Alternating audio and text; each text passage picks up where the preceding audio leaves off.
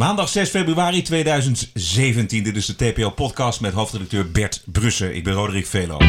Jezus, je hebt echt... eh, je zou eh, nieuws moeten gaan voorlezen met zo'n stem.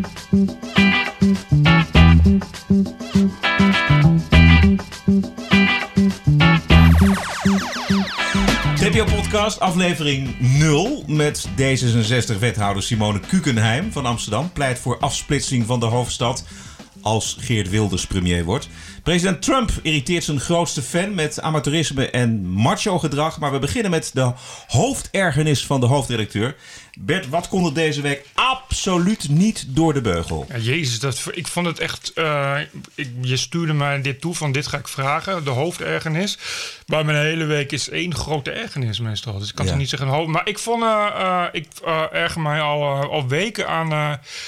de, eh, het grote deugorgasme van deugend Nederland over Trump. Eh, en dat is eigenlijk alles wat Trump nu doet. Ook als het feitelijk wel oké is, dan komt er een tsunami van deugddiarree wordt er over hem uitgesproeid. En iedereen gaat. Ik kan ook niet meer. Op Facebook kan ik gewoon bijna niet meer in mijn timeline. Mij nog wel, maar het wordt steeds erger. Ook mensen die vroeger eh, helemaal niet. die helemaal niet had verwacht dat die iets tegen eh, Trump zouden hebben. gaan ook eens laten zien dat ze Trump heel erg vinden. En wat mij vooral heel erg opvalt, is dat eh, de, de, de mainstream media daar heel erg aan meedoet. En dat zijn dezelfde mensen die nu de hele tijd roepen over nepnieuws. En dat het de schuld is van de Russen, maar nu is het Trump.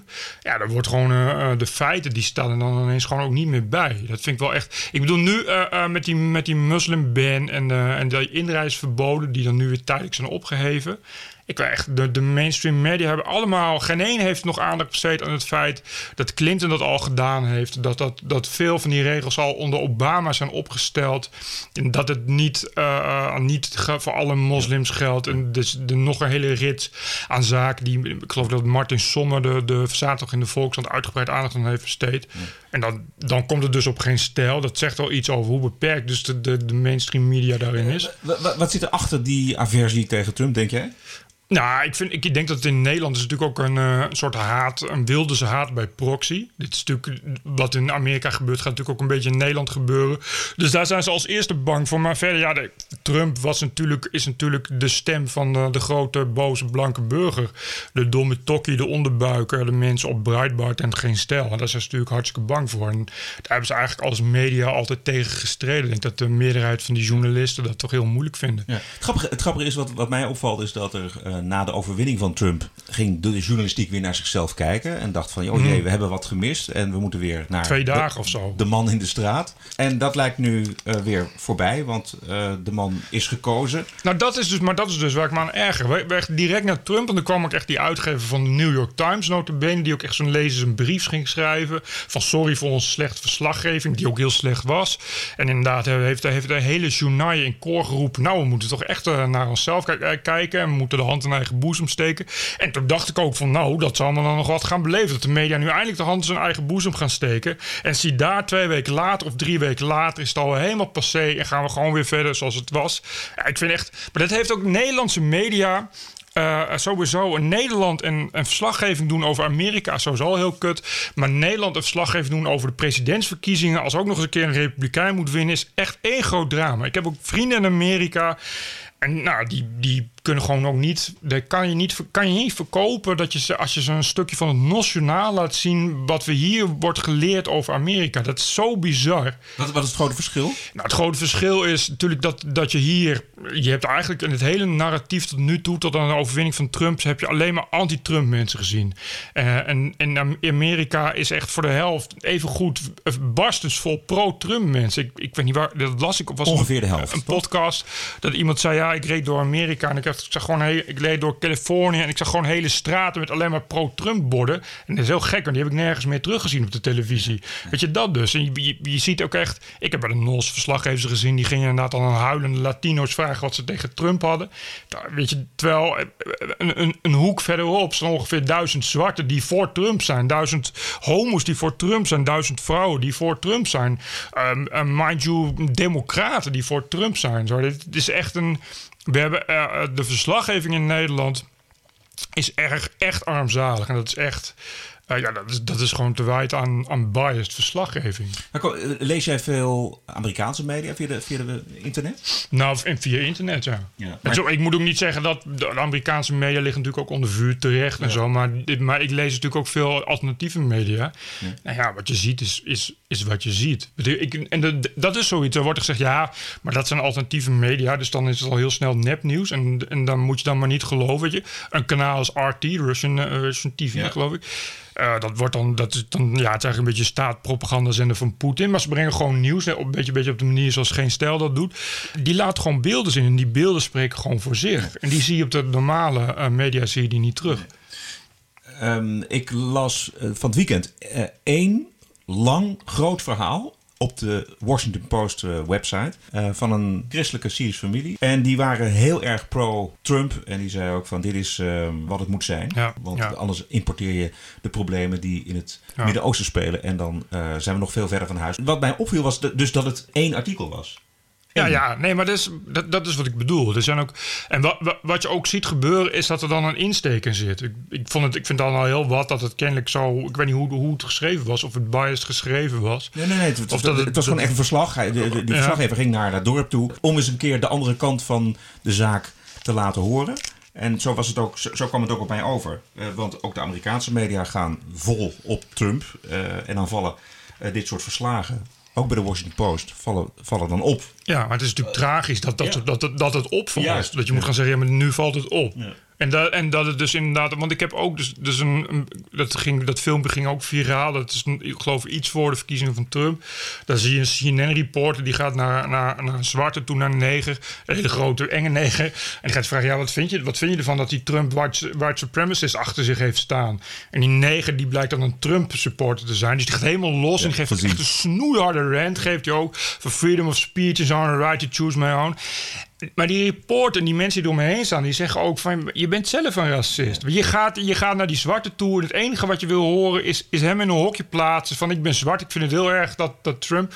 En dan zegt hij ook van ja, Weet je, maar waarom vraag je, waarom vraag je niet bij Obama van ja, vind je niet erg dat er Black Panthers achter staan? Weet je, dat vraagt niet. En wat je dan ziet, wat er dan ziet gebeuren, want het is inderdaad zo'n typische keurige blanke CNN-journalist, die ook heel arrogant negeert die gewoon die vragen en, en kapt die het af en loopt hij ook weg. En ik vond het zo tekenend, omdat je dat dus niet ziet. Want je ziet het op CNN ook niet terug.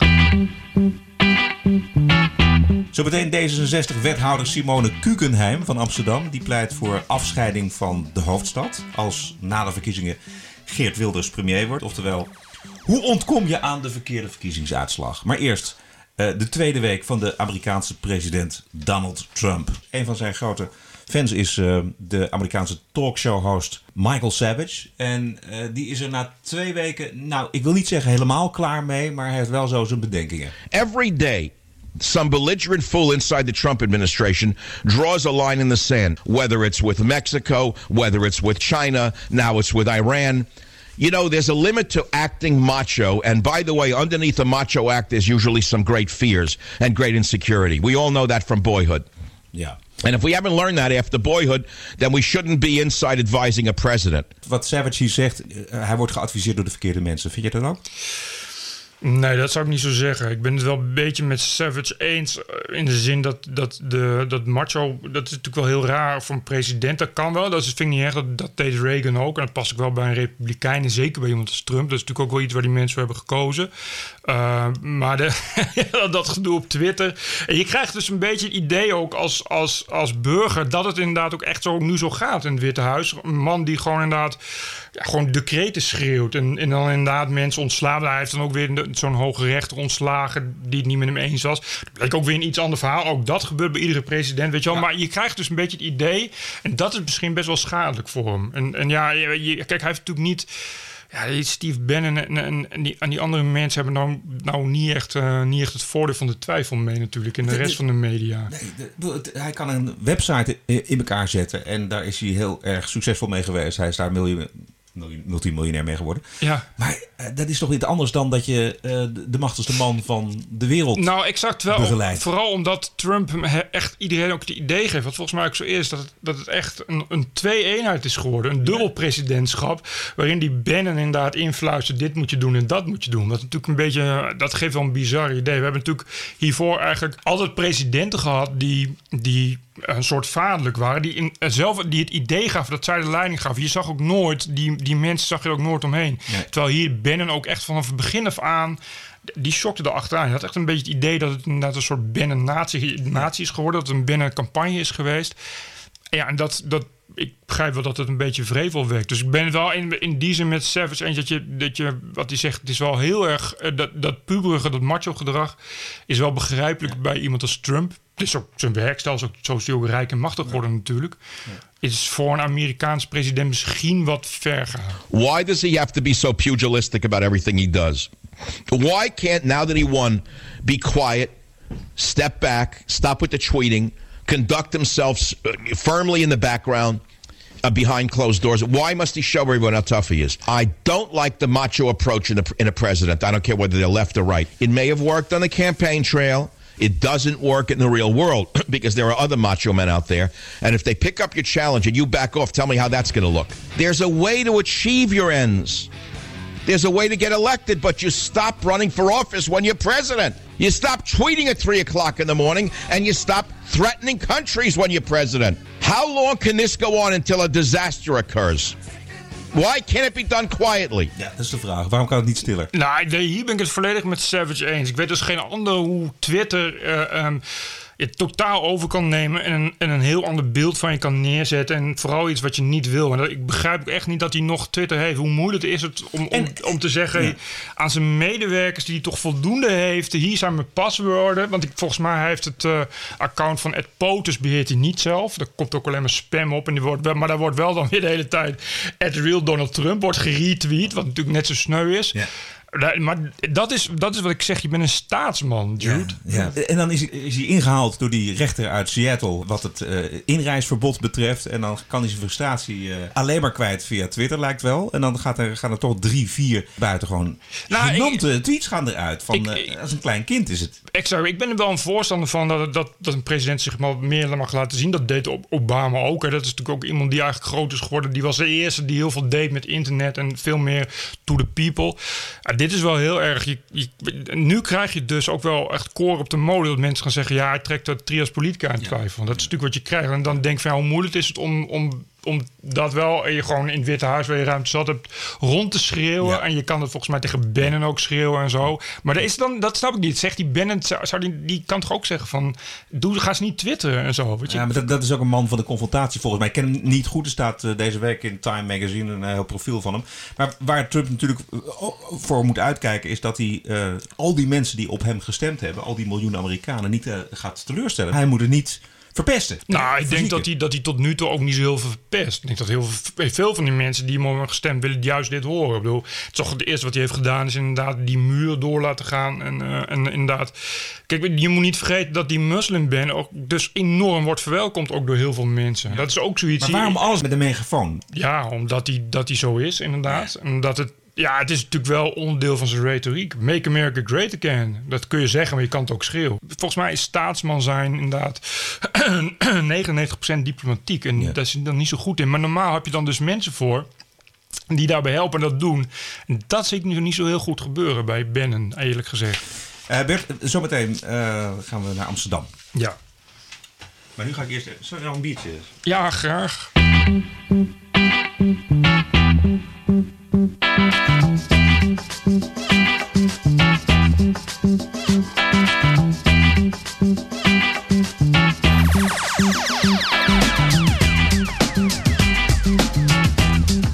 Sa Zaterdag sprak de Amsterdamse wethouder van onderwijs Simone Guggenheim op een nieuwjaarsreceptie van de Slavernijinstituut in Amsterdam. Guggenheim riep op tot verzet tegen de verkiezingsuitslag van 15 maart. Als die uitslag betekent dat de PVV de premier gaat leveren. Als het premier Wilders wordt, dan moet Amsterdam zich afscheiden van de rest van Nederland. En gaan we verder als Republiek Amsterdam. Ja, het is een heel erg krachtige beeldspraak. En ook wel een beetje met zelfspot om aan te geven waar Amsterdam voor staat. Namelijk u meent het eigenlijk niet.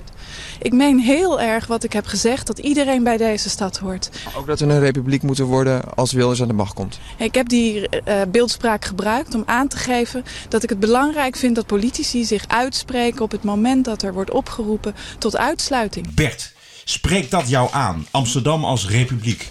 Nee, ik vind het allemaal heel treurig gelul. Ik vind echt, ik, ik begrijp, ik, ik, ik heb me echt keihard gelold, uh, urenlang. Uh, en daarna, ik, ik, ik ben ook wel een beetje uh, bozig op deze Kukenheim. Die volgens mij al heel veel, heel veel flaters heeft begaan. Volgens mij was er nog niet heel lang geleden een heel spannend debat. wat ze dan wel nog net overleefde. Ja, klopt. Het is ook zo'n typische T66-trut die uh, uh, toneelschool heeft gedaan. En uh, dankzij de fijne baantjes van vele carrièrepolitici voor haar binnen de D66-gelederen. haar carrière op een podium alsnog heeft kunnen voortzetten. Laten we beginnen bij de Republiek Amsterdam. Er zijn natuurlijk mensen, genoeg progressieve mensen in Amsterdam. die opeens denken: hé. Hey, een republiek Amsterdam. We wilden altijd al van het Koningshuis af. Uh, dit is een mooie gelegenheid. Ben jij zo iemand? Uh, nee, ja, ik, vind, ik, ben, ik ben altijd al van het Koningshuis. Wil ik altijd af. Die mag me altijd bellen om uh, het Koningshuis een keer, dus, dit is, keer, dit is uit, uit, een keer uit vliegtuigen te gooien of zo. Maar ik, in Republiek Amsterdam vind ik, ik vind het zo uh, raar, arrogant Amsterdams. Dat, dat er ook aan, dat hele rare toontje van wij zijn Amsterdam. En dan, dan, dan lullen over verzet. Terwijl ik denk, mens, weet je, de mensen die PVV stemmen, dat is het verzet. Die verzetten zich tegen die arrogante uh, uh, uh, intelligentia-kliek, tegen die regenten zoals jij. Dat is het verzet. En dan komt zo'n Kukenheim en die zegt dan, ja, nee, wij zijn het verzet. We zijn wel bereid of ze denk, je, denk, je begrijpt gewoon niet waar het over gaat. Weet je, je bent al een Republiek Amsterdam. Al, al, al weet ik veel, al heel lang. En dan ook en sinds de Tweede Wereldoorlog bijna alleen maar links. Ja, en dat is dan nu VVD en D66. Maar dat is in Amsterdam nog steeds SP. gewoon PVDA. Ja, de SP, om, om, om nog maar eens wat links te maken. Weet je, en, dat, en weet je, waar, waar heel Nederland PVV voor stemt... of waar half Amerika Trump voor stemt... of half Frankrijk Front Nationaal, weet ik veel wat... dat is wat mensen als Kukenheim doen en zeggen. Dat is het probleem. Die zeggen namelijk, ja, als de democratie echt gaat werken, ga ik notabene als democraat van een democratische partij die ooit is opgericht uh, om, om dat te doen wat nu de PVV doet, dan ga ik, ga ik dat lekker niet erkennen en dan noem ik dat verzet en zo. Weet je? En dat is, en dat is precies het probleem. Dat is dus, dus zeggen, ja, ISIS-strijders die zich opblazen met vrouwen en kinderen, ja, maar dat zijn geen terroristen, dat zijn verzetstrijders. Weet je, net als in Palestina, ja, dat zijn geen terroristen, ja, die, die verzet tegen bezetting. Zo kun je eeuwig doorgaan. Het wordt tijd dat die mensen dan eens gaan accepteren dat er al heel lang verzet is tegen hun. Dat als de PVV en Geert Wilders premier wordt, wat natuurlijk niet zo is, hè, dat die dan tijd is dat die mensen zoals Kukenheim dan worden weggevaagd. Zo fuck you met die republiek. En het is niet mijn republiek. Weet je, en ik zal je nog eens iets vertellen, Roderick. Uh, het is niet alleen Kukenheim die een probleem is in deze stad. Want uh, uh, Eberhard van der Laan die heeft uitgezaaide longkanker. Ja. Dus die is over een paar maanden dood. en dan moet er dus een nieuwe, een nieuwe burgemeester komen. En nou heb ik al heel vaak horen zeggen dat het misschien Femke Halsema is. Van wie heb je dat gehoord? Nou, van uh, bronnen binnen. Nee, Zelfs uh, Bas Paternotte vreest daarvoor. En die zit er heus goed in. Uh, iemand van D66 die partijbureau werkt. Maar nou ja, dat is een, Femke Halsema is een van de droomkandidaten. Zou kunnen.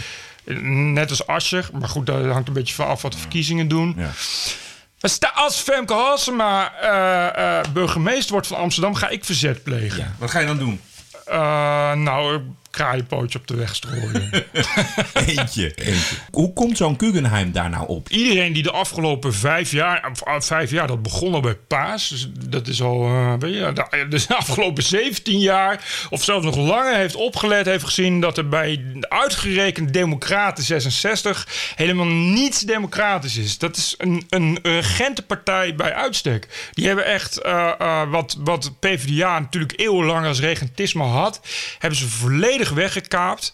Ja, de, ik, het, voor mij verbaast het helemaal niets en zo. Je moet ook, uh, bijvoorbeeld op Twitter moet je gaan kijken naar mensen met een D66-logo in een avatar. Dan moet je zien wat die de hele dag twitteren. Je wil echt niet weten. Dat zijn dingen die je ofwel onder het communisme kan twitteren, ofwel onder het nazisme, of als je, als je bij ISIS zit en zo. Die mensen hebben nul vrijheid en nul democratie. Dus ik, ik, maar hoe komt dat?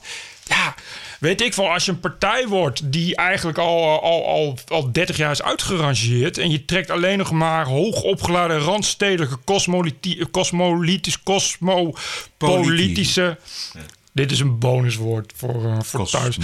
Ah, cosmopolitische eh, eh, consultants en, en politicologen en andere van, dat soort, van dat soort treurige, truttige bakfietsmensen aan. Dan wordt je partij zo. Dat is natuurlijk een partij van, van, van carrièrepolitici, van baantjes. Ja, dat zeg ik. En dat is die Kukenheim helemaal Ja. niets anders. Het is natuurlijk ook gewoon verkiezingsretoriek. Ik bedoel, Ja, ja, eh, tuurlijk. D66 is de grote vijand van de PVV en andersom. Misschien is het ook gewoon logisch dat, dat Kukenheim dit zegt. Nee, dat heeft volgens mij, las, dat heeft vandaag in het Parool daar weer een reactie op gegeven. Dat ze de alle ophef toch al een beetje raar vond. En dat natuurlijk, eh, het was maar een kwinkslag en zo. Tuurlijk is dat retoriek. En tuurlijk is het, want ze heeft nu ook gezegd van nou, Amsterdam is voor iedereen, dus ook voor PVV'ers. Nee, dat was AT5, die hebben haar geïnterviewd.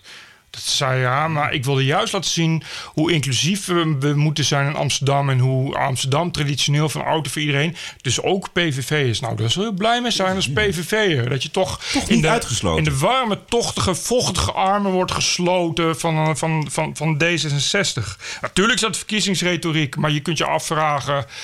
Is dat niet heel raar dat een partij toch nog kennelijk op winst staat, toch nog op een hoop zetels staat, terwijl het eh, obviously zoveel verlogend van waar het voor staat. Met democratie heeft helemaal niets te maken. Echt helemaal niets. Dit, is, dit, is, dit is echt een, een ons kent ons partij en de rest is helemaal niet welkom. Dat is ook trouwens het gedrag de laatste dagen van, eh van Pechtold wordt er ook niet beter op. Dat vandaag ook weer eh, rare Twitter-fitties met Wilders. Ja, over een foto die gestopt was. Over een tien jaar oude foto ook, die geshopt was. Maar, dat je, maar bij, bij Pechtold denk ik ook wat je bij Trump ook denkt... van misschien moet iemand van, van Twitter en Facebook afhalen. Want volgens mij Pechtold gaat er persoonlijk ook een beetje aan onderdoor. Gaat eh, links, progressief Nederland ooit begrijpen waarom Wilders zo groot is? Ehm, nee. Nee, echt niet. Ik, ik, ik heb echt het idee... eh, soms, weet je, en daarbij Wilders... Dat, dat ik dacht van, nou, ze gaan nu weer eh, eh, toch een beetje... de hand in eigen boezem steken. Maar de- het zit er gewoon niet in. Het is echt een eh, cognitieve dissonantie... Die, die dieper gaat dan we ons kunnen voorstellen. Ik denk echt ook dat die mensen dat... Ja, niet. Dat, ja, nee, maar zo- dat, dat, dat, was ook bij de PvdA ook al. Dan, Ja. de, de- die spekman die is er ook al te lang, Nee. weet je wel. Dat is ook zo iemand waarvan iedereen zegt van je, je ja, nee, nee, er zit een, een, een eh, bij links, zeker op dat niveau, als het om, om moraal gaat, hè, als het dus als het tegen PVV gaat, zit zo diep. Dat is een, ja, dat is echt een eh, hun persoonlijkheid ook. Ja. En dus wordt de PVV de grootste en gaat links dramatisch verliezen 15 maart? Ehm, nou, dat hoop ik, maar ik, de peilingen zeggen toch wat anders. Ik vind Winst voor eh, GroenLinks. Nou, dat maakt me heel veel zorgen over. 15 zetels GroenLinks is al eh 15 zetels eh, GroenLinks te veel. Eh, maar maar ehm, ik, ik, dat, ik denk niet... Kijk, Wilders wordt wel de grootste samen met de VVD. Je moet niet vergissen hoeveel kracht die VVD natuurlijk gewoon houdt. Ondanks Mark Rutte en zo. Dat is natuurlijk voor heel veel... VVD is natuurlijk een hele fatsoenlijke partij. Die hebben alles wat Wilders doet, maar dan fatsoenlijk. Weet je, Ja. je kan, als je VVD stemt, kun je wel zeggen een feestje. En als je PVV stemt, niet. Dus VV VVD en PVV worden wel de grootste. Maar tegelijkertijd is er, een, is er een, een groep die er radicaal tegenover staat. Dus dan krijg je, daarom wordt GroenLinks ook de grootste. En dat is iets wat eh, D66 heel erg meepikt, volgens mij. Ja. Daarom profileert hij zich ook zo. Ja. Weet je, dat is echt de, dezelfde fatsoensmoraal die, die Jesse Klaver ook. Positiviteit en hoop. Maak je, maak je achterop een uh, filmpje wel eens een, een berekening van uh, coalitiemogelijkheden? Wat, wat zie jij gebeuren na 15 maart? Ja, nee, niets. Niets. Niets. Nee, dat is. Ik, ehm, ik denk de VVD gaat wel terugkomen. Oh, Rutte die is beloofd, dat lijkt me sowieso niet. Maar, die kan wel beloven dat hij niet met de PVV samen gaat, maar, Maar- dat, dat, ja. maar dan houdt het wel een beetje op. Wilders wordt sowieso geen premier. Nee. Oké. Maar die PVV is juist ontzettend goed in, in oppositie. En als je nu, ja, weet ik wel, als je dan 35 zetels PVV hebt in de oppositie, dat is natuurlijk goud. Tegen, zeker als, ze, als, als die oppositie voeren tegen een, een, een, regenboogcoalitie die allemaal tegen de PVV zijn. Daar hebben we maar weer vier jaar lol van. Alhoewel, wat je dan wel krijgt, is dat het volgens mij eh, eh, elke, elk jaar weer valt en struikelt. Het wordt een, de, hoe dan ook, de komende jaren worden wel een puinhoop. Sowieso. Daar wou ik mee eindigen. Dankjewel. Geen dank. Tot zover deze TPO-podcast. Volgende week is er weer een. Well, I came at you, a young boy, girl, with no experience to year in, year out. We had our ups and downs, but I always took it serious. I made the jokes, I played the fool, I took time, made all the plans. I know I told you that we were supposed to have something